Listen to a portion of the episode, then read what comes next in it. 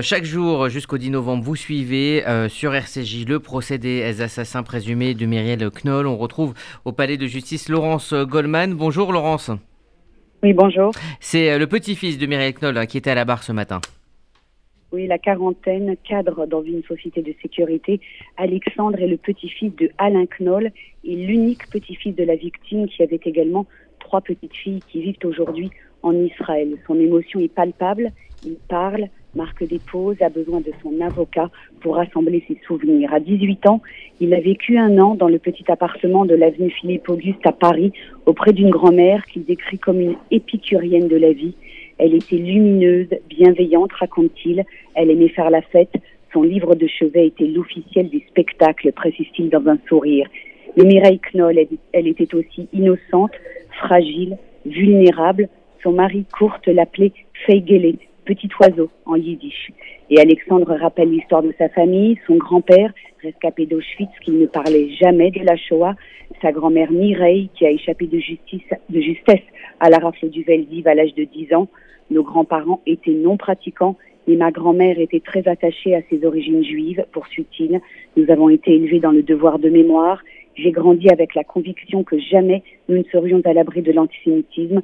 Aujourd'hui, je prends le sens de tout ça. Je suis content que mon grand-père soit parti avant ma grand-mère. Il n'aurait pas survécu à son assassinat.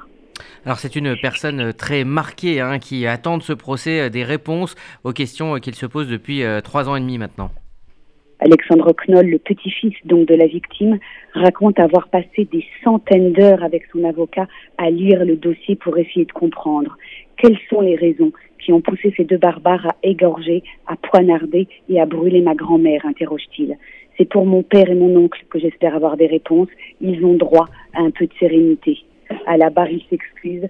Je suis très ému, dit-il. J'ai beaucoup de rage en moi, mais j'ai confiance en la justice de mon pays.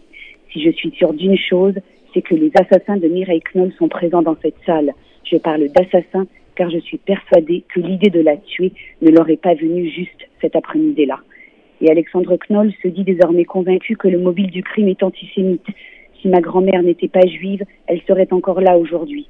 Ce n'est pas du djihadisme, c'est un crime crapuleux et antisémite. Alexandre Knoll s'adresse ensuite aux trois accusés. Azulika Kelaf, l'ancienne voisine de Mireille Knoll, accusée d'avoir lavé l'arme du crime. Je vous conjure de parler, dit-il. Vous avez beaucoup de choses à nous dire.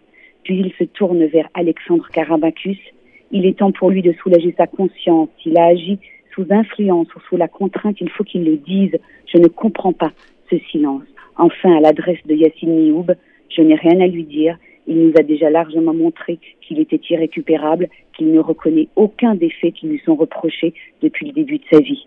Et Alexandre Knoll conclut par ces mots Je ne lâcherai jamais ce combat pour la vérité. Je me battrai toute ma vie, jusqu'au bout.